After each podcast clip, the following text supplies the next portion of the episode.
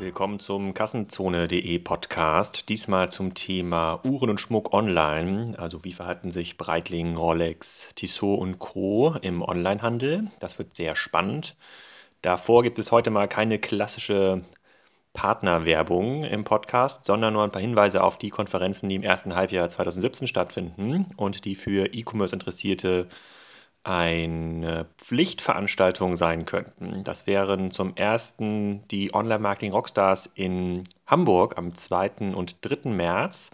Da moderiere ich auch ein großes Panel in der Messehalle. Das wird sehr spannend. Da sind solche Leute wie Stefan Schambach, der Tarek natürlich, aber auch Joachim Kuttner, der Gründer von Magento. Ein paar Tage später findet auch in Hamburg der Digital Commerce Day statt, den ich mitveranstalte, am 23. und 24. März. Da wird es nochmal deutlich fachlicher. Das richtet sich an Händler, Marken, Hersteller und Verlage. Da kann ich euch nur sehr, sehr zu empfehlen. Der Florian Heinemann wird natürlich auch da sein, der Stefan Wenzel, der CEO von eBay. Und wenn die ganzen kritischen Kassenzone-Fragen, die sonst immer nur im Podcast kommen, live auf der Bühne gestellt. Und last but not least, die K5-Konferenz am 22. und 23. Juni in Berlin. Da stellt Jochen sicherlich wieder ein großartiges Programm auf die Beine. Da kann man jetzt auch schon vergünstigt Tickets kaufen, wie zu den anderen Konferenzen auch schon. Das ist sehr zu empfehlen, da spart man 50-60% im Vergleich zum Preis, wenn man erst eine Woche vorher kauft, wie das die meisten von euch tun. So, und wenn ihr jetzt dem Podcast noch was Gutes tun wollt, dann könnt ihr einfach bei iTunes oder bei Soundcloud den Podcast bewerten, auf 5 Sterne klicken oder mehr. Weiß gar nicht, ob das geht. Das wäre extrem schön und hilfreich zum Wochenende. Und für diejenigen, die nur auf 2 oder 3 Sterne klicken mögen, sollten sich nochmal fragen, warum sie sich das überhaupt antun. So, jetzt aber viel Spaß mit dem Podcast zum Thema Schmuck und Uhren. Willkommen zum Kassenzone.de Interview. Heute zum Thema Schmuck und Uhren offline und online. Wie entwickelt sich dieser ganze Markt? Sag doch mal, wer du bist und was du machst. Marischer Fellner, mein Name. Ich komme aus einer ganz klassischen Einzelhandelsfamilie im schönen Aschaffenburg. Dann in Köln BWL studiert, habe mich auf das Thema Management und Strategie spezialisiert, auf das Thema Handel. Das war schon immer irgendwo mein Faible.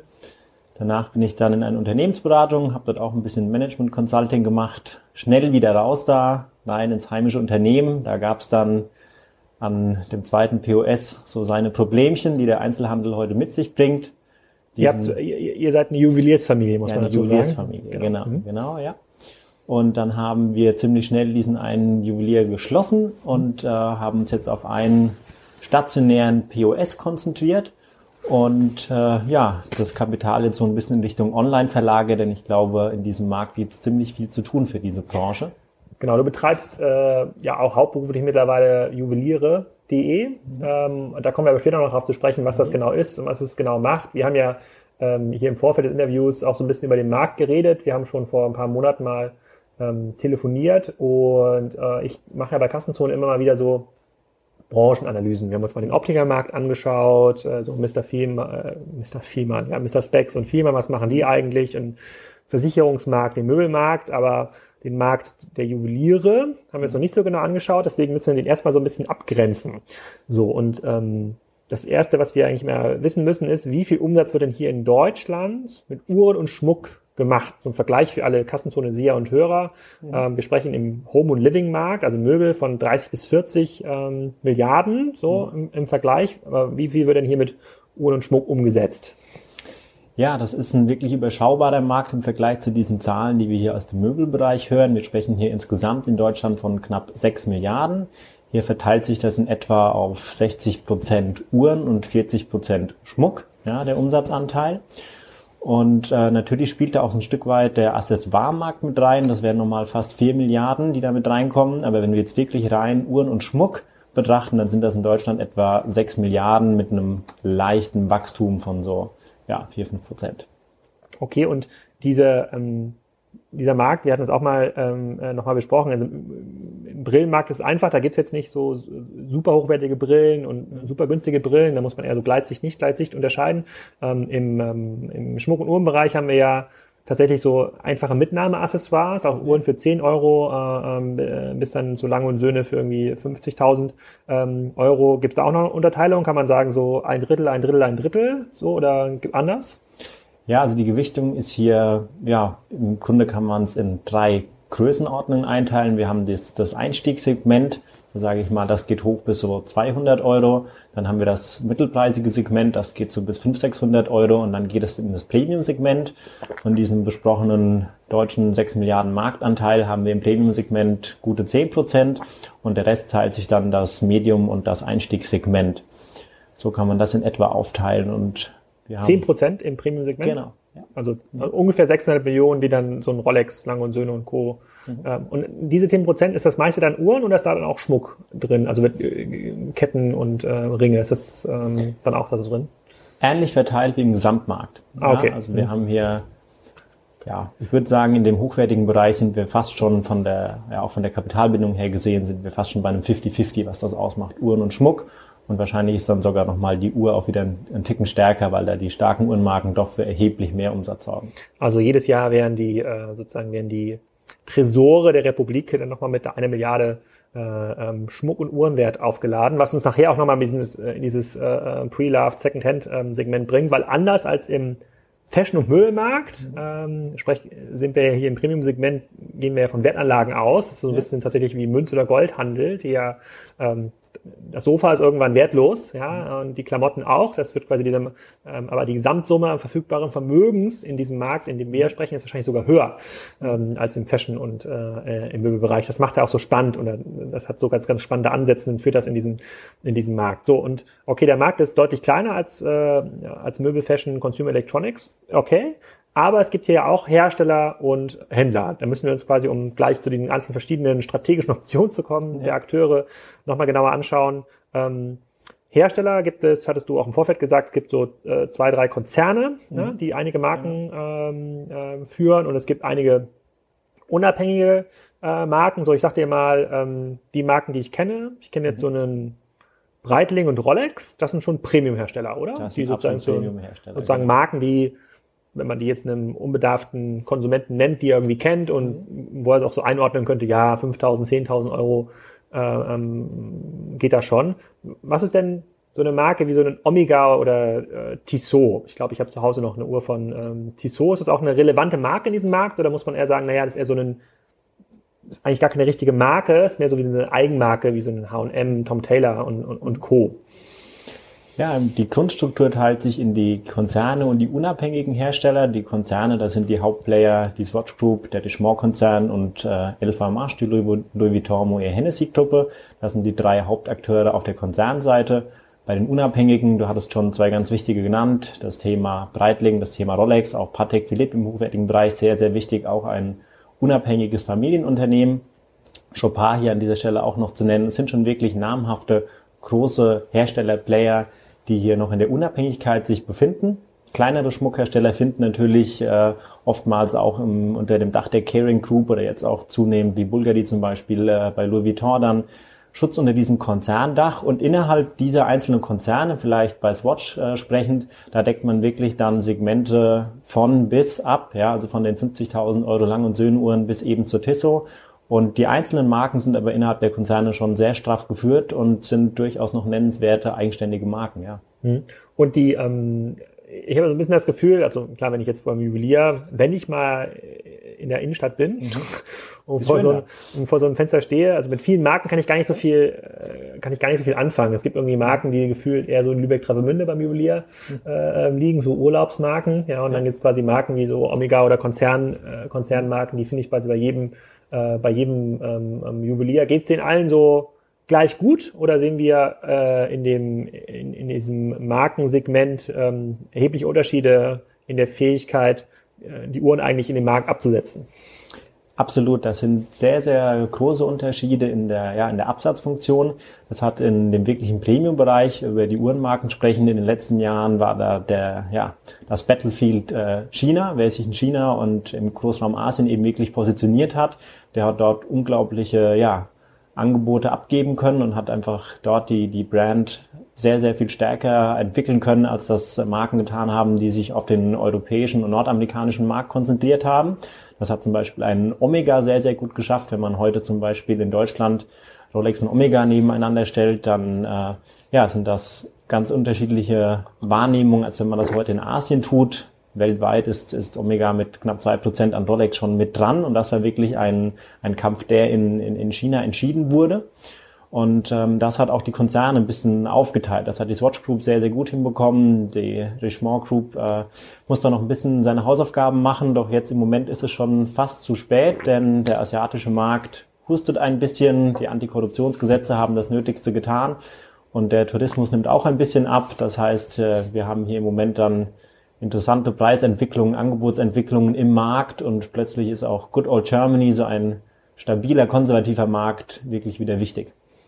Und okay, verstehe ich. Also da gibt es quasi in der Markenführung, da werden wahrscheinlich dann so kleinere Marken, die nicht so eine hohe Bekanntheit haben, auch im Markt oder auch in China oder in Asien grundsätzlich nicht als differenzierende Marke gelten, wahrscheinlich erhebliche Probleme haben.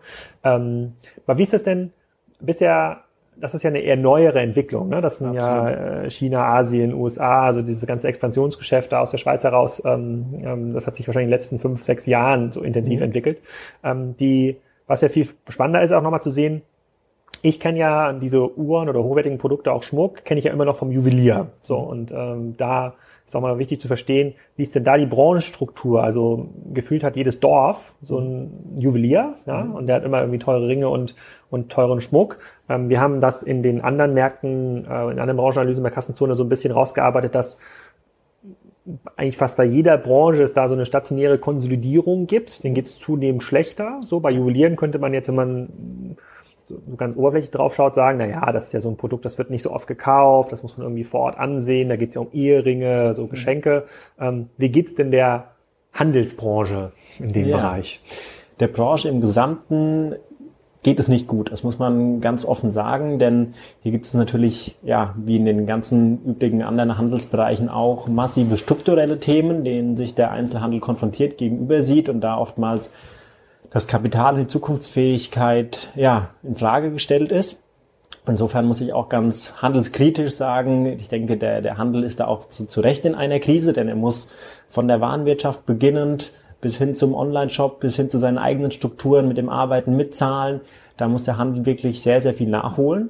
Wir haben im Moment knapp 9.000 Geschäfte in Deutschland, die sich mit dem Thema Uhren und Schmuck beschäftigen.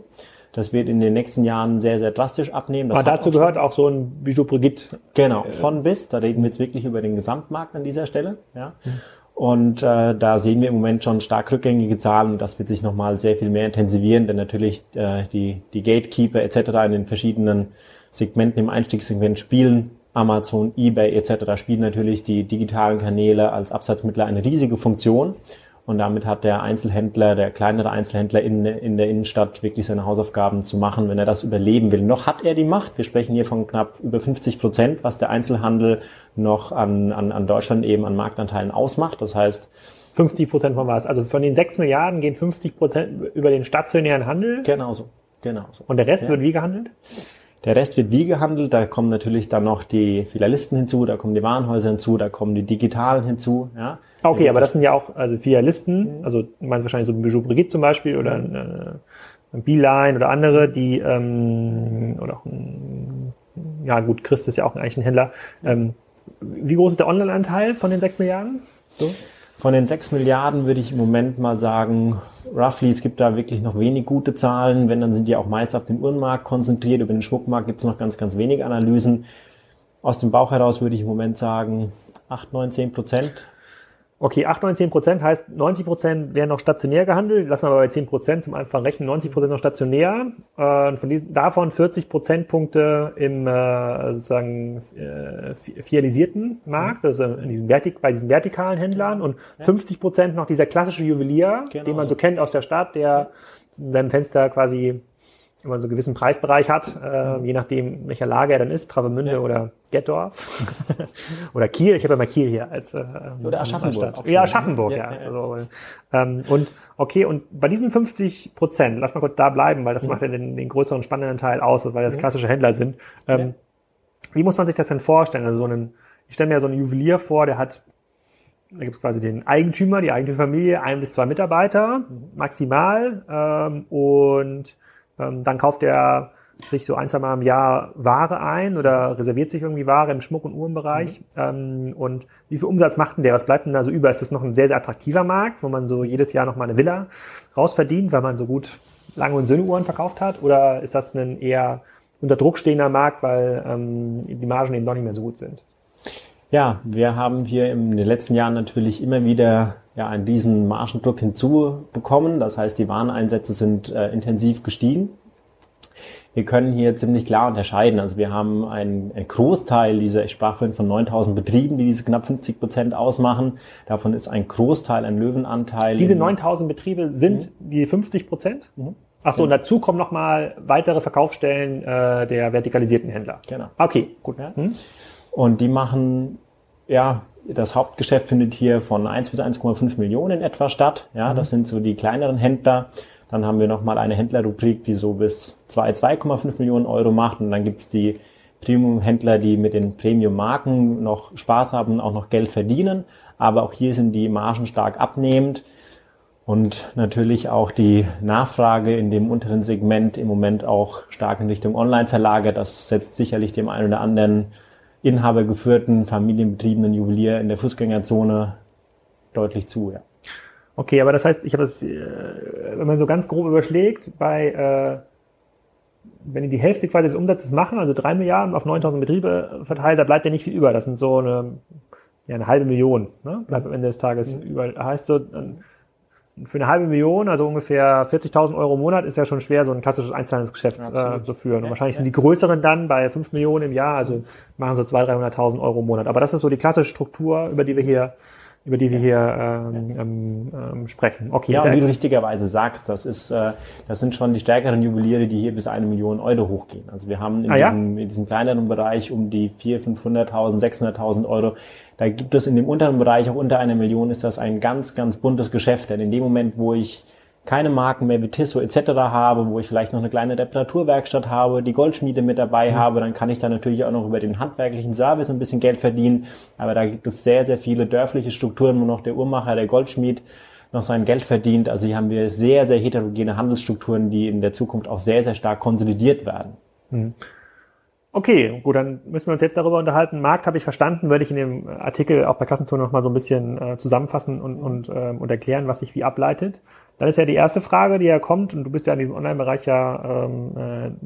nicht aus Spaß aktiv, sondern glaubst ja irgendwie daran, wie stark ist denn diese Art des Handels durch so strukturelle Online-Effekte überhaupt bedroht? Also wie relevant ist das denn für den dörflichen oder kleinstädtischen Juweliershändler? Hat er überhaupt einen...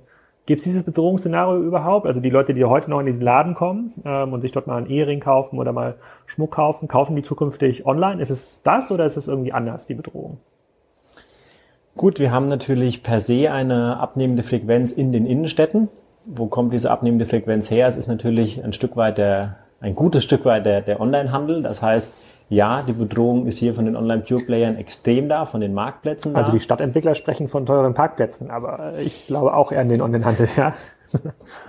Ja, da stimme ich gerne zu. Und wir sehen ja die Umsätze, die sich heutzutage hier auf Amazon bewegen, die sich auf eBay bewegen oder die natürlich auch von starken Herstellern, die sowohl im Einzelhandel begonnen haben zu vertikalisieren, das heißt eben direkt an den Endkunden zu gehen, auch in kleineren Städten wie ein Thomas Sabo, wie ein Pandora, das sind alles Hersteller, womit der klassische Multi-Channel-Retail in der Vergangenheit auch noch schön Geld verdient hat. Sobald diese Marken stark genug waren, sind sie natürlich auch in den Handel vertikalisiert. Und diese Entwicklung, die wir natürlich irgendwo im Offline gesehen haben, die sehen wir genauso im Online. Starke Hersteller vertikalisieren das Geschäft auch im digitalen Bereich. Und dann teilt sich der Markt an der Stelle natürlich schön zwischen den Marktplätzen und den vertikalisierten Herstellern auf.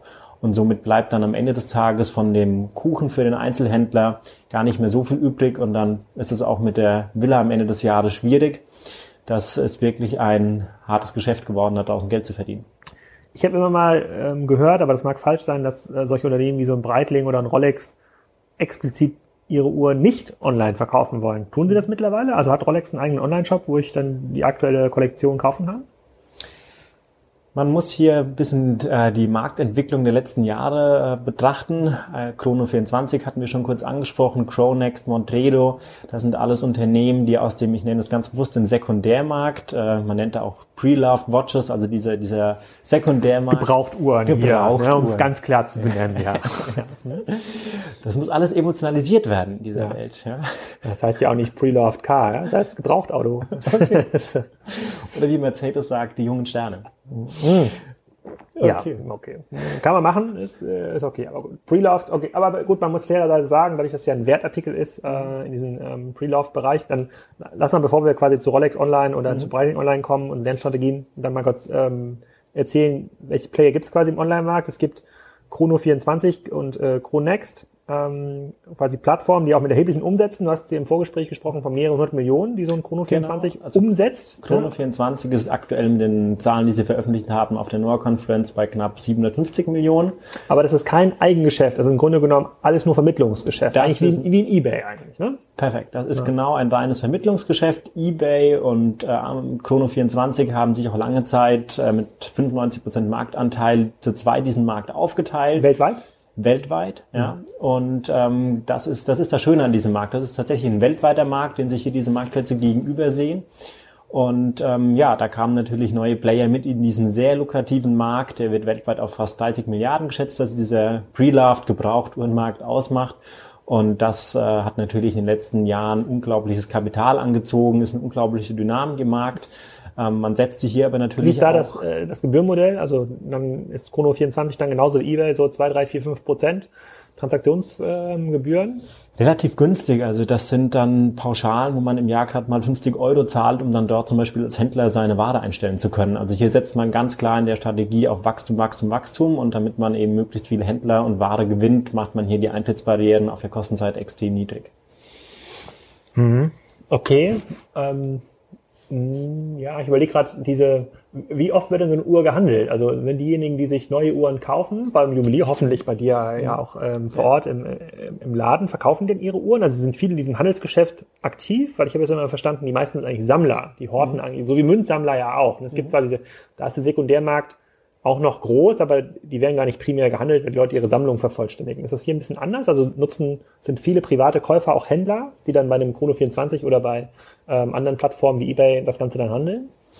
Ja, hier findet schon ein kultureller Wandel statt. Also die Uhr in den letzten 20, 30 Jahren wurde gekauft, wurde in den Tresor gelegt und wurde dann ganz romantisch an die nächste Generation weitergegeben. Heutzutage mit den Lebenszyklen, die eine Rolex oder eine Omega, ein Breitling, die eine hochwertige Uhr hat oder auch eine Tissot, das sind natürlich Produkte, die haben einen sehr, sehr langen Produktlebenszyklus.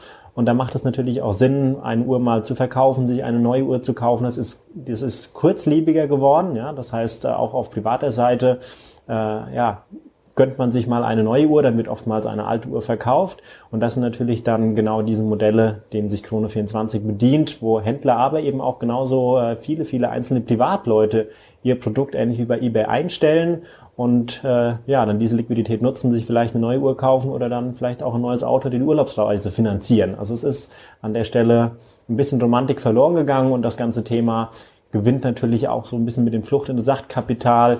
Ja, also es ist fast zum Wertaufbewahrungsmittel geworden. Spielt Amazon eine Rolle in dem Markt?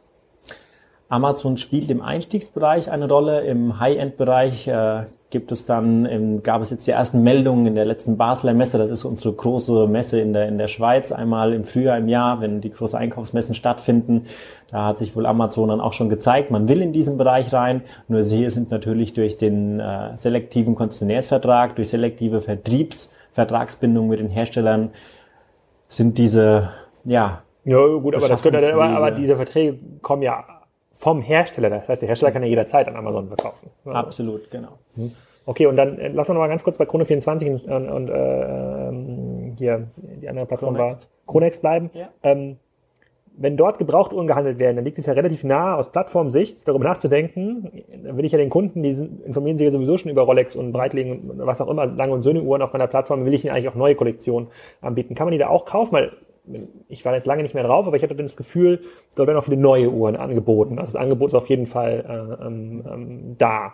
Sind das Angebote, die auch von Händlern kommen, wie Absolut. Zum Beispiel dir, oder ist das oder ist das quasi eigenes Angebot, was die dann einkaufen? Danke, dass du den Punkt nochmal rausarbeitest. Das ist ein ganz, ganz wichtiger Punkt.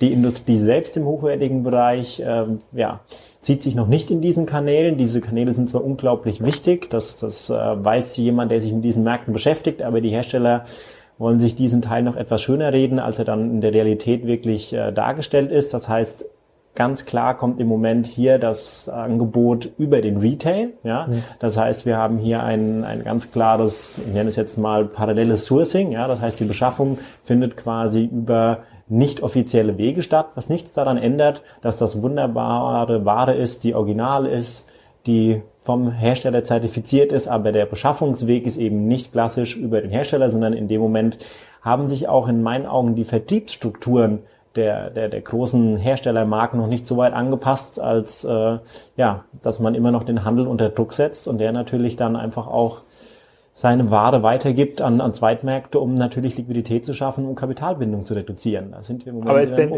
bei Chrono24 der Zweitmarkt oder verkauft quasi ein Juwelier seine Uhr an, keine Ahnung, an irgendjemand im Ausland, der dann das bei Chrono24 wiederum einstellt und dann ist die neue Rolex auf einmal dort? Sowohl als auch. Aber das sind alle Wege denkbar. Ja. Okay, aber ein Rolex selber oder Breitling, das sind die Premium-Marken oder aber auch ein Tissot würde seine Uhren nicht an den Amazon verkaufen? Oder? Es beginnt jetzt langsam. Wir hatten gerade einen intensiven, guten Austausch mit der Uhrenfirma Casio. Casio ist auch nochmal einen Ticken unter Tissot einzuordnen. Hier differenziert man die Modelle. Das wird dann oftmals so gehandhabt, dass die etwas teureren Modelle um die 350, 400, 500 Euro, die finden dann im Einzelhandel noch statt.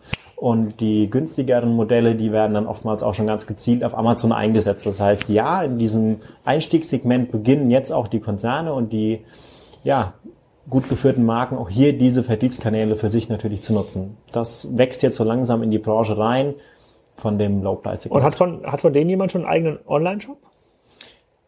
Ja, das ist bei den größeren Herstellern, bei den namhaften Herstellern gibt es eigene Online-Shops, auch hier oftmals, wie vorhin schon erwähnt, vertikalisiert. Es gibt wenige Konzepte, die da den Einzelhandel mit einbeziehen. Und da kommen wir später nochmal dazu. Aha. Da fällt mir auch eins ein, was im Einzelhandel da aktiv sind. Okay, also nur sozusagen zu schauen, wer die Akteure sind. Es gibt quasi die Juweliere, die Handelsakteure, 9.000 plus die vertikalen Ketten. Und Bijou Brigitte wird sicherlich auch einen eigenen Online-Shop haben. Zumindest kann man nicht erklären, warum das nicht der Fall sein sollte. Und dann gibt es diese Online-Plattformen, die jetzt so ein bisschen reinkommen in diesen Markt. Und ich selber bin ja der Überzeugung, dass dass sich jeder eigentlich online insbesondere über solche Produkte informiert und es mega viel Sinn macht, da auch online dieses Angebot anzuzeigen. Bleiben wir noch mal kurz bei diesen kleinen Händlern. In den klassischen Konsumgüterbereichen, also jetzt zum Beispiel Haushaltswaren oder lassen wir mal Haushaltswaren, also Pfannen, Töpfe und Co. War es in der Regel so, dass durch diesen steigenden Online-Anteil der stationäre Anteil gesunken ist. Das heißt, der kleine Händler in der Stadt, Kiel, im Haushaltswarengeschäft, hat gemerkt so, Mist, ich kann nicht mehr so viele Breckle, Fissler, WMF-Pfannen verkaufen über meinen Laden. Wie löse ich das? Ich verkaufe den Kram selber über Amazon und eBay, um dann einfach ein bisschen Zusatzumsatz zu machen und mal schauen, wenn der Hersteller dann kommt und mich anmeckert, dann kann ich ja mit dem Kartellamt drohen, weil wir dürfen die Vertriebswege nicht beschränkt werden. Ist das bei den kleinen Juwelieren, die du auch kennst, ne, und mit denen du auch sprichst, ist das dort der Fall? Also richten die sich auch so online aus oder gibt es so andere Konzepte, sowas wie Eigenmarken? Ja? Ein Juwelier könnte ja auch versuchen, mit anderen Juwelieren zusammen neue Marken zu schaffen. Was ist da so die gängige Mitigierungsstrategie? Da muss ich auch hier wieder leider sehr handelskritisch antworten, denn da versucht der Handel irgendwo ganz reaktiv Antworten zu finden. Das heißt, er macht sich mal sein eBay-Konto, sein Amazon-Konto und er versucht dann irgendwo seine Produkte natürlich auch selbst einzustellen. Er versucht sich dann oftmals seinen eigenen Online-Shop zu bauen. Er versucht irgendwo natürlich Absatzwege zu organisieren, aber das sind natürlich Bemühungen, die in dieser Art nicht fruchten können, weil wir natürlich hier ein ganz anderes Maß an Professionalisierung haben und er noch dazu eben auch von der technischen Infrastruktur her gar nicht das leisten kann, was ihnen dieses zukünftige Ökosystem des Handels, wie ich es so gerne nenne, das kann er gar nicht leisten, denn seine Warenwirtschaft schafft es nicht, die Bestände zu matchen. Er stößt hier eben einfach auch auf eigene strukturelle Grenzen, indem er solche Plattformen bespielen will, aber dann eben mit der manuellen Arbeit bis hin zum Päckchenpacken gar nicht hinterherkommt. Also er will in dieser Welt mitspielen, er weiß, dass das überlebensnotwendig ist, aber A, fehlt da ein Stück weit das Kapital, weil er einen gewissen Kostendruck hat, und B, fehlt ihm einfach auch das Know-how. Also das ist sehr, sehr schwierig. Mhm. Dann ist wir haben eine Frage vergessen zu Amazon. Bei den Konsumgütermarken oder auch bei diesen ganzen Accessoire-Bereichen, Smartphone und auch Tablet, sehen wir, dass sozusagen neue Marken entstehen, auch über Marktplätze wie so ein Amazon. Ne? Also es kann, keine Ahnung, oder generell haben Marktplätze eine extrem starke Kraft, Marken zu bauen. So Contorion hat zum Beispiel Stier. Ja? Amazon baut ganz viele Eigenmarken. Es entstehen Eigenmarken à la Kawaii oder auch KW-Commerce oder Anker entstehen bei Amazon. Im Uhrenbereich kann ich mir das so im Premium-Segment noch nicht so gut vorstellen, so für diese 40.000, 50.000 Euro Uhr oder auch für die 2.000 Euro Uhr. In diesem mittleren Segment kann ich es mir eigentlich schon ziemlich gut vorstellen, wenn es dort innovativere Anbieter gibt, die ihre Produkte entsprechend darstellen, wo man sagt, so, eigentlich ganz cool, das Feature-Set dieser Uhr, das würde ich auch gerne mal kaufen. Gibt es das da schon? Also entsteht das? Ja, da haben wir ein sehr, sehr schönes Beispiel. Eine sehr ruhmreiche Marke ist und war die Marke Daniel Wellington. Daniel Wellington ist so eine klassische Uhr, 149 Euro, mit so einem coolen Textilband, minimalistisches Design, bisschen 70er, bisschen Retro, bisschen Vintage. Das war eine Marke, die ist noch so ganz klassisch über die Messe, über den Einzelhandel entstanden. Und dann gab es das MeToo-Produkt, das war Captain & Sun zum Beispiel, auch eine mittlerweile sehr erfolgreiche Marke, und die ging schon komplett am Handel vorbei. Die ist rein über Instagram, über Facebook, über sozialen Medien entstanden. Captain & Sun, total spannende Entwicklung. Und ich glaube, das ist so ein bisschen diese Abwärtsstreppe der MeToo-Produkte. Denn was macht ein Amazon? Die analysieren natürlich schön entlang des Kunden, was für Brands, was für Produkte sucht er. Und dann ist es ja oftmals wieder eine MeToo-Logik, der hier strategisch gefolgt wird, um zu sagen, okay, die Produkte funktionieren am Markt. Ja, das ist so ein bisschen die Feasibility-Study, was die Marken da draus machen. Das bauen wir jetzt nach. Und ich glaube auch, dass das ein Stück weit die Antwort ist, warum das denn im wirklichen High-End-Luxus nicht funktioniert. Denn Luxus hat was mit Innovation zu tun und nicht mit Abgucken. Und ich glaube, da trennen sich so ein Stück weit die Welten. Und ja, gerade auch im Schmuckbereich haben wir viele, viele Marken gesehen, die als Eigenmarken entstanden sind, die vertikal entstanden sind. Da haben viele größere Händler, die sich auch in eigenen Online-Stores wie zum Beispiel InTime24 und so weiter, die in Stuttgart große Lagerhallen gebaut haben, die haben dann auch versucht, Eigenentwicklungen zu machen. Die haben dann teilweise in Thailand und China selbst produziert und wollten ihre Eigenmarken an den Mann bringen. Also ja, auf Einzelhandelsebene sind hier viele Eigenmarken entstanden. Dann gab es wirklich komplett Eigenentwicklungen, die über soziale Medien und Netzwerke entstanden sind, als neue Brands, die auf ganz neuen Wegen daherkamen. Gehört diese Slowwatches auch dazu? Slowwatches kann ich persönlich zu wenig einordnen. Muss ich passen, sorry. Okay. Ja, das ist quasi diese Uhren mit sozusagen 24 Stunden auf dem Ziffernblatt, diese ohne Minutenzeiger und sowas, die da irgendwie entstanden sind. Das ist die ich in meinem sozialen Netzwerk so ein bisschen beobachten kann. Okay, da gibt's diesen Effekt noch nicht. Also sozusagen Händler sind da so ein bisschen hilflos zurzeit. Hersteller unterliegen noch so ihre eigene Distributionsfalle, also sehr, sehr selektiver Vertrieb, so sehr, sehr sozusagen sehr, sehr klassisch messengetriebenes Geschäft, selber mit sehr wenig Digitalkompetenz. Also ich kenne nicht viele Uhrenhersteller, aber die ich kennengelernt habe, das war schon erstaunlich, sozusagen mit wie viel Leichtsinn man da in diesen Online-Bereich reingegangen sind. Perfekte Märkte eigentlich für so eBays und Chrono24, weil... Das sehen wir in den Wachstumsraten. Absolut. Genau.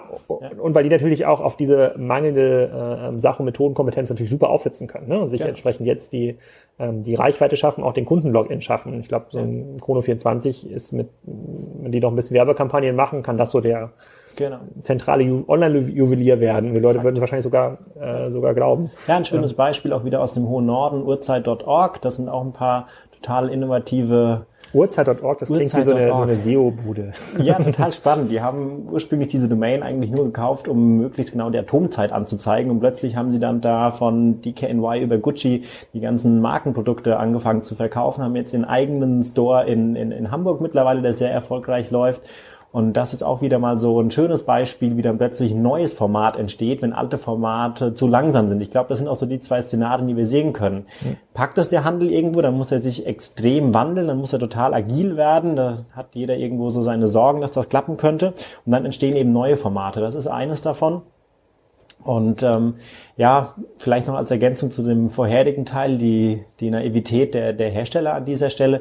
Das ist umso verblüffender, diese Einstellung, da man ja als Hersteller weiß, wie wichtig es ist, eine Preisstabilität zu haben, ja, damit man wirklich als Brand wahrgenommen wird. Das heißt, man hat ja jahrelang im Einzelhandel mit all diesen Verträgen versucht, diese Kanäle super zu steuern, unter Kontrolle zu haben, um hier eben als Brand zu funktionieren. Und dann wird plötzlich hier ein so dynamischer Vertriebskanal wie das Internet irgendwo nicht genau genug betrachtet und unterschätzt, und das ist sehr, sehr gefährlich, denn hier sehen wir im Moment in dem Margenwandel, dass eben auch Preisabschläge da sind und somit ganze Marken eben irgendwo ins Wanken kommen. Und wenn man heute sieht, was da für Investitionsvolumina an Kapital reinläuft in Richtung Chrono24 und Chronext, die haben beide knapp 20 Millionen Euro eingesammelt, wie du schon richtigerweise sagst, da entstehen neue und parallele Strukturen und da ist wirklich Macht dahinter.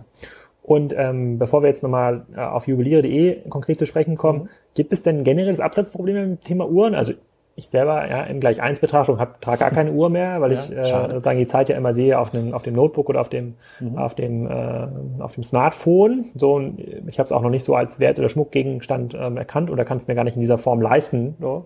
Dann würde ich auch gerne die Breitling haben, ja, dann einfach richtig. Okay. Gibt es generell ein Absatzproblem oder haben wir weltweit oder auch regional eigentlich noch stabile Uhrenabsätze? Auch hier wieder ganz wichtig die Differenzierung. Im Low-End und im Mittelsegment haben wir massive Absatzprobleme.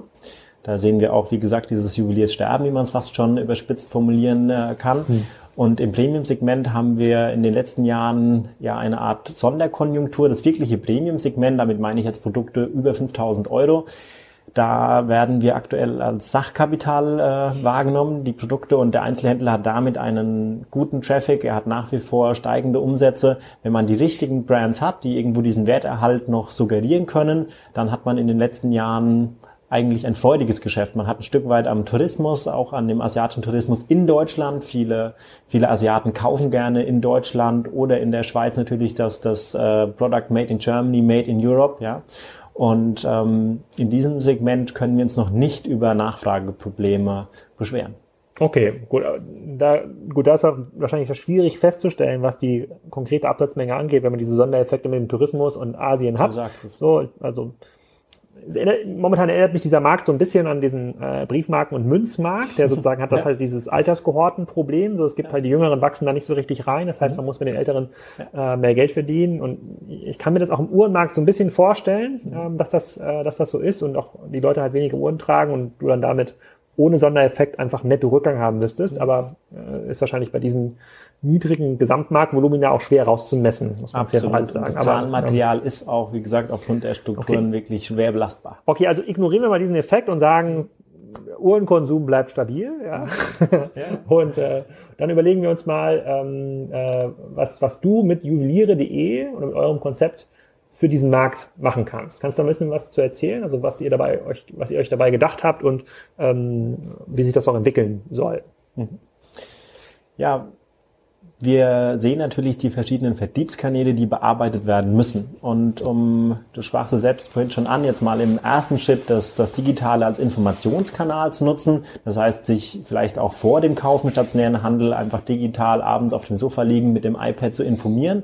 Auch dazu muss ich ja quasi die komplette Logik eines Online-Shops schon aufsetzen und kann nur noch den Checkout hinten, das Payment ausschalten. Am Ende des Tages brauche ich alle Produktmaterialien, Preismaterialien, Informationen, Produktbeschreibungen. Das sind alles die Themen, die wir jetzt schon aktiv angehen.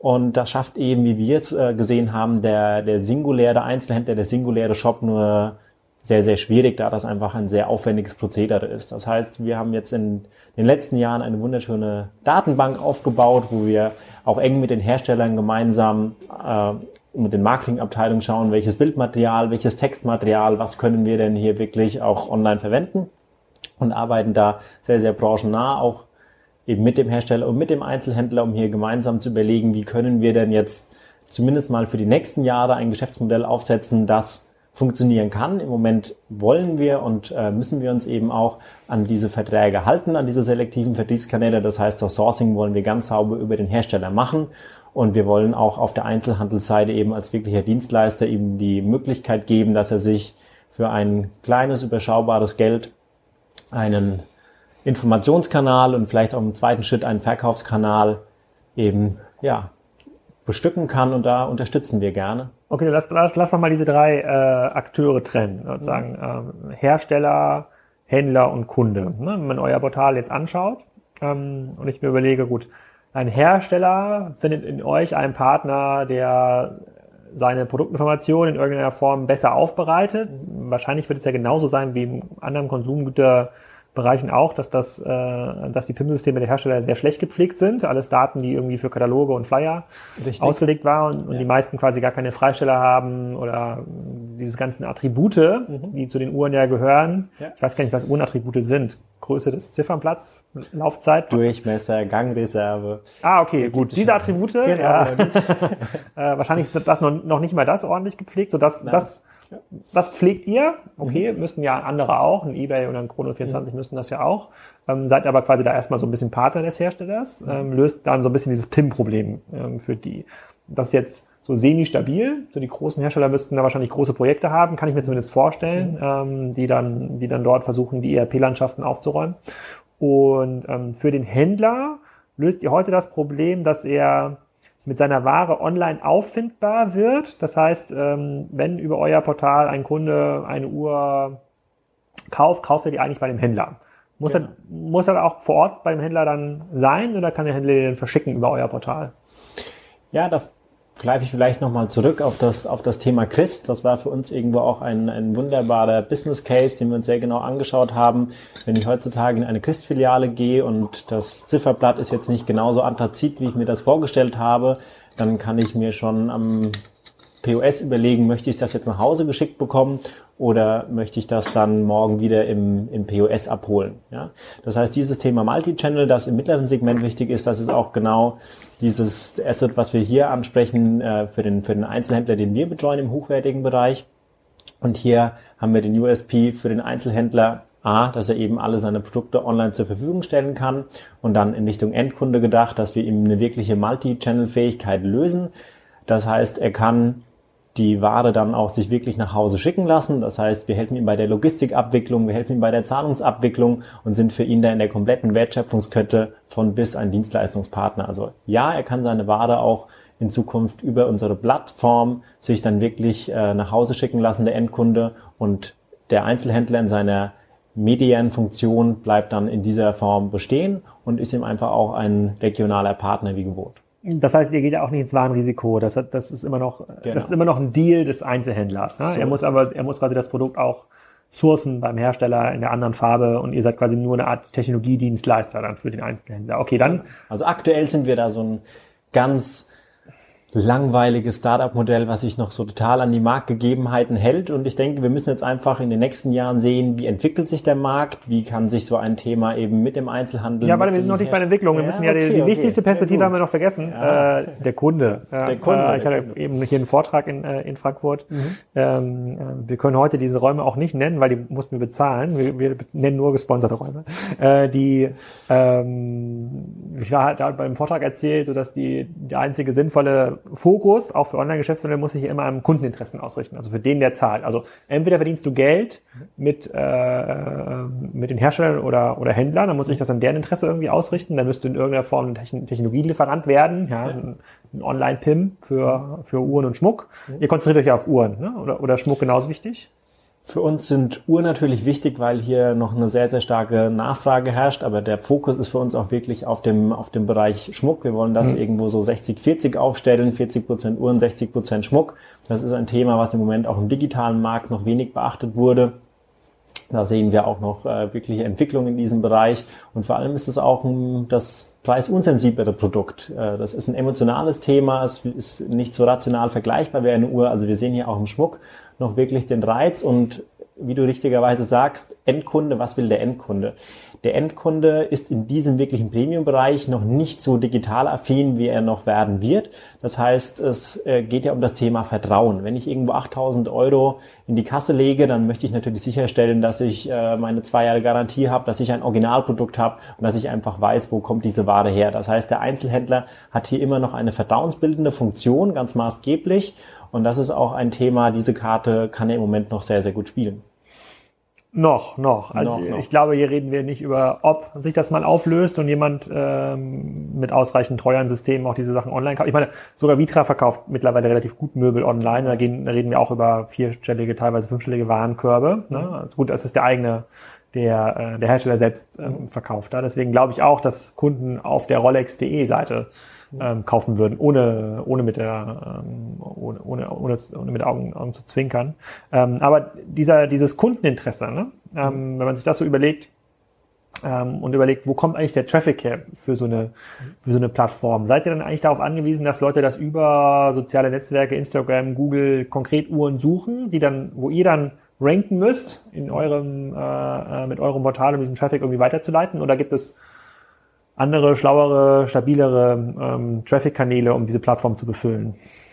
Hier muss man sich einfach sehr, sehr intelligent vernetzen. Im Moment haben wir noch den großen Vorteil, dass viele, viele Hersteller neben ihrem eigenen Online-Store, wo sie gerade die ersten Gehversuche machen, viele Hersteller betreuen wir auch und sehen, was dort die Probleme sind. Man baut dann für teilweise 7-stellige Beträge den eigenen Online-Shop und der ist fast konsumentenfeindlich. Ich habe jetzt gerade wieder einige Shops angeschaut, wo ich dann gefühlt 12 Klicks gebraucht habe, bis ich zum Produkt bekomme.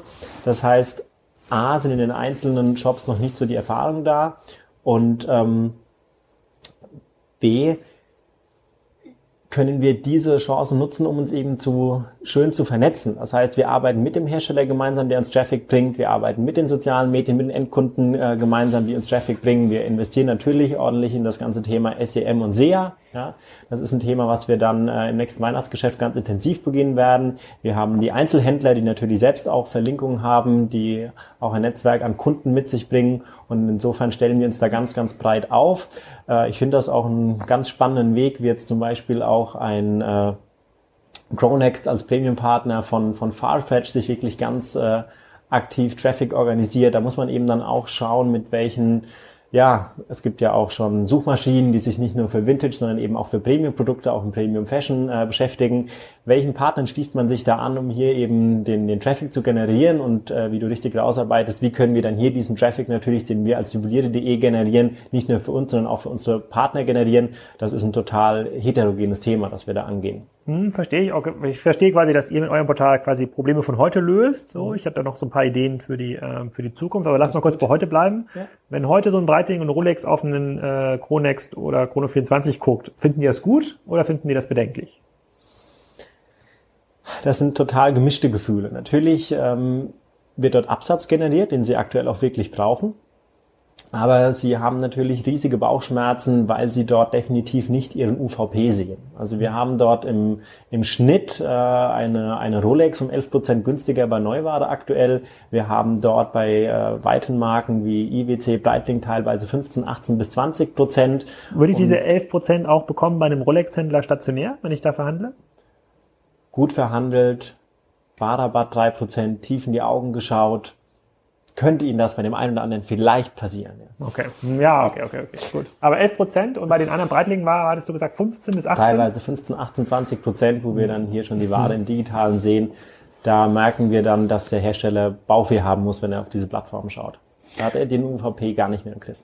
Okay, also das könnte auch heute müssen Sie viel absetzen, weil Ihnen sozusagen China so ein bisschen weggebrochen ist. Ob Sie es morgen noch akzeptieren, ist eine andere Frage. Okay, dann, wir sind ja hier unter uns. Angenommen, morgen kommt dir ein Juwelier entgegen, der noch nicht auf eurer Plattform ist. Der macht vielleicht 1 Million. Ja. Ja? Genau in dieser Größenordnung 60-40 Schmuckuhren in Kiel.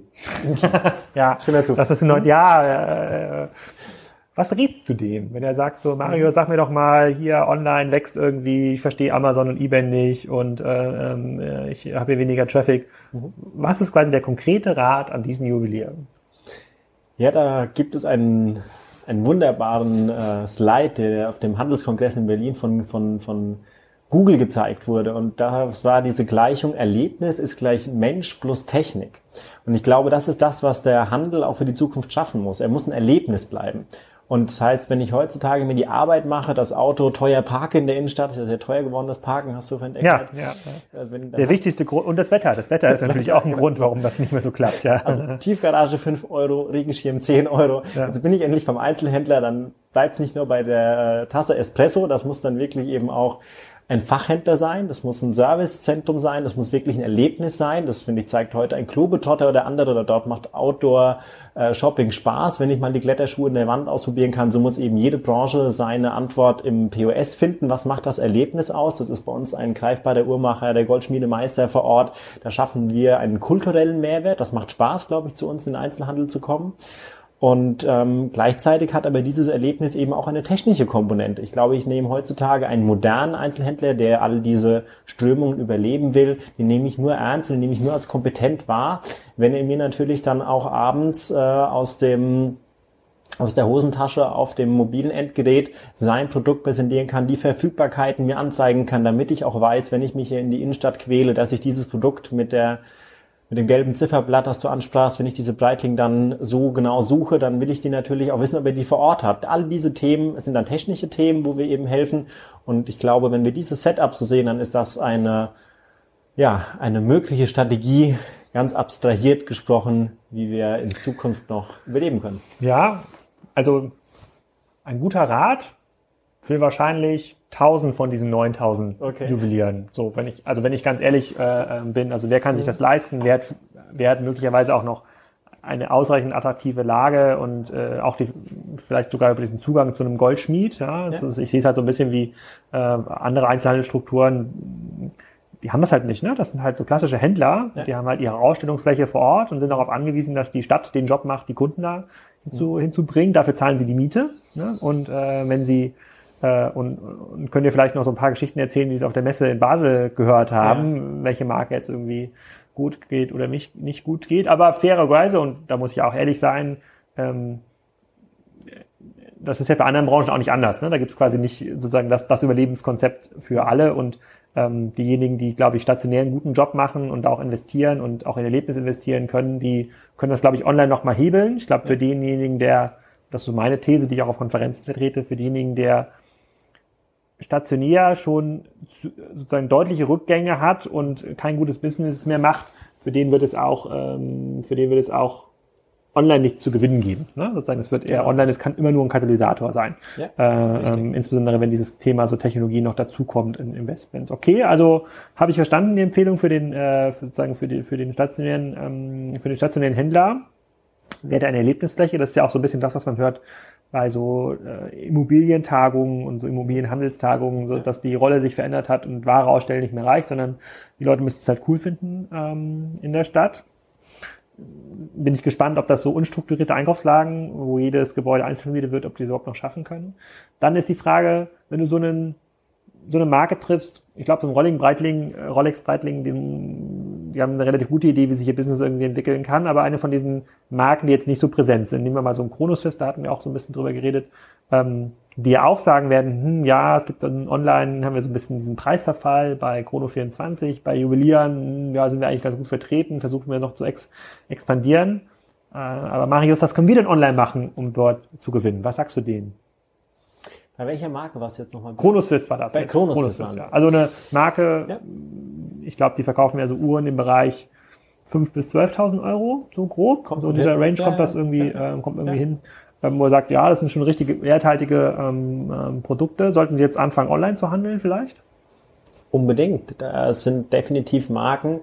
Man bildet sich ja ein, dass ein Luxusprodukt so definiert ist, dass die Nachfrage höher ist als das Angebot.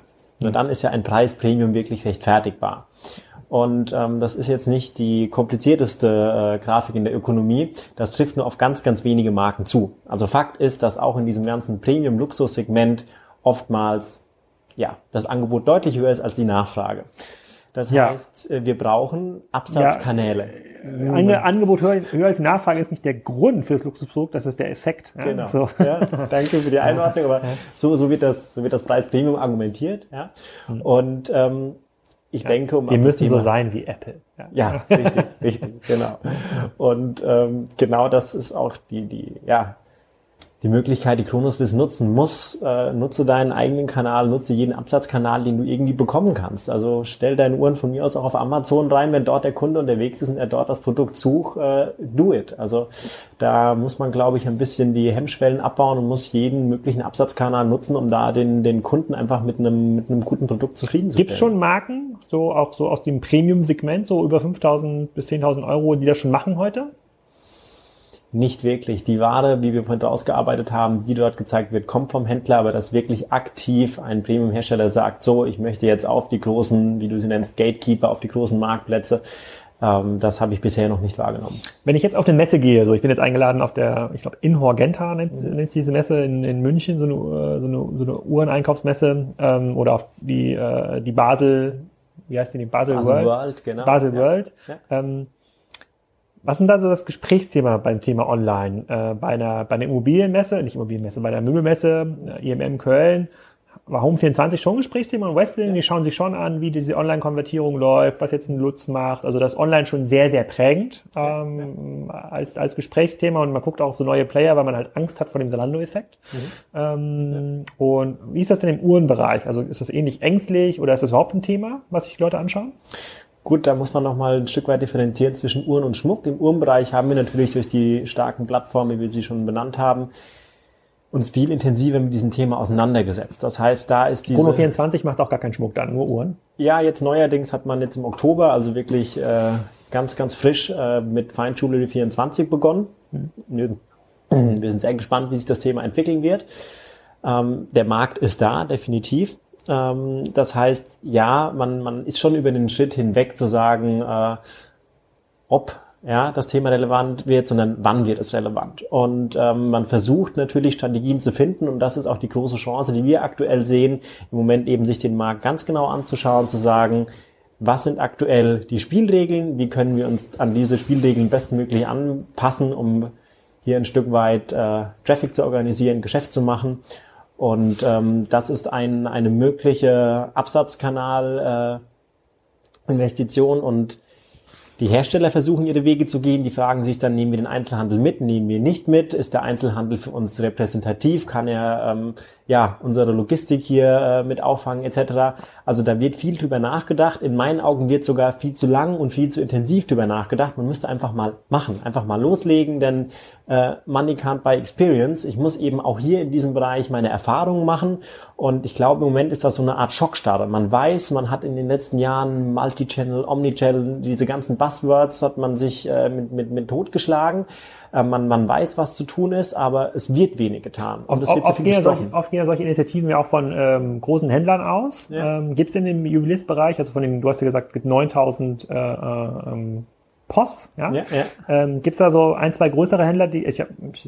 Wempe, ist das so ein Name? Ist das nicht so ein großer Händler, die da relevant sind? Christ ist ja in diesem so Medium-Bereich aktiv, aber gibt es in diesem hochpreisigen Bereich, gibt es da große Händler, die große Umsatzmengen konsolidieren?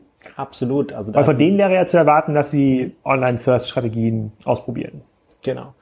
Das ist allen voran Bucherer zu nennen. Bucherer mit dem seit jeher sehr, sehr starken Tourismusgeschäft mit dem Hauptsitz in Luzern. Da sind vorne dann Parkplätze für ganze Busse, wo der China-Tourismus hingekarrt wird. Dann in Deutschland die Firma Rüschenbeck, auch hier in Frankfurt sehr, sehr stark vertreten, gerade hier egal ob in der Innenstadt, am Airport, das ist in ganz Deutschland eine sehr, sehr starke Kette geworden, auch wirklich relevant geworden für das Thema Wempe. Also das sind so die großen Filialplayer. Was Wempe machen wir in Umsatz? Reden wir auch schon über neunstellige Umsätze da? Das ist selbst an einem starken POS hier in einer Großstadt, in einer Metropole, reden wir von dreistelligen Millionenbeträgen in einem POS in einer Großstadt. Also das sind wirkliche Volumina, die da geschoben werden. Ah, krass. Mhm. Und kommt was von denen? Genau, also an digitalen Strategien haben wir bisher noch nichts dergleichen gesehen. Also das ist ein ähnliches Zuschauen wie auf der Herstellerseite. ich hoffe, es wird nicht zu lange gewartet, denn es muss jetzt wirklich gehandelt werden. Ja, sehr cool. Dann, ich hoffe, wir haben nichts vergessen, auch zu deiner Plattform. Das werde ich jetzt sehr, sehr, sehr gespannt weiterverfolgen und bin immer gespannt. Ich bin ja zum ersten Mal auf so einer Uhren- und Schmuckmesse dann im Februar, wie da so die Stimmungslage ist und sozusagen, wie weit Händler und Hersteller bereit sind, so diesen Digitalbereich zu investieren. Momentan ist, glaube ich, noch ein Traum-Szenario für so Chrono24 und Co., weil alle so in der Schockstarre sind und es nicht bewerten können, die Fähigkeiten auch fehlen, sozusagen da hinterherzukommen. So, also eigentlich eine gute Möglichkeit auch für die zu vertikalisieren und so ein großer Händler dann auch zu werden. Mal schauen, wie sich das entwickelt und wie da so die Stimmung ist. An dieser Stelle erstmal vielen Dank für deine Zeit und deine Auskunftsfreude zu diesem Markt. Ich muss ja nachher mal sehen, wie ich das dann zusammenfasse und nochmal so niederschreibe, damit man so ein bisschen so ein Gerüst hat für das Zahlengerüst. Also Titel könnte dann sein, Juweliere online, noch nicht. Klingt gut. Dann wünsche ich dir auf jeden Fall schon mal viel Erfolg mit deiner Plattform und eine erfolgreiche Digitalisierung dieser Branche. Ja, danke auch für deine Zeit. Ich meine, die Messe München hat jetzt gezeigt, dass sie die richtigen Redner einlädt, um sich mit dem Thema auseinanderzusetzen. Und wir sind da guter Dinge, auch mit Juweliere.de. Wir sind im Moment auf einem guten Weg. Wir haben viele Händler, die Spaß haben, die merken, dass dieser Kanal für sie einfach Mehrwert bringt, dass viele Kunden in den Laden kommen. Und das sind nicht mal die 35-Jährigen, das sind gerne auch mal die 55-Jährigen, die dann gesagt haben, Mensch, wir haben euer Online-Schaufenster gesehen, wir haben bei euch die Verfügbarkeit genutzt, das hat uns total Spaß gemacht. Das merken wir sehr positiv, dass das Feedback eben am POS stattfindet, und darauf aufsetzen, jetzt mit diesen starken Händlern auch eine starke Juweliere.de-Marke aufzusetzen und dann wirklich hier Traffic zusammenzubringen und dann, sage ich mal, mittelfristig zu schauen, wie wir uns an diese Märkte anpacken, wie wir die anpassen müssen und wie wir die Geschäftsmodelle hier entwickeln können, wie es uns ein Farfetch in der Mode vorgemacht hat. Das sind alles so Themen, mit denen wir uns täglich auseinandersetzen, und macht Spaß, wir freuen uns drauf. Danke für deine Zeit. Dankeschön.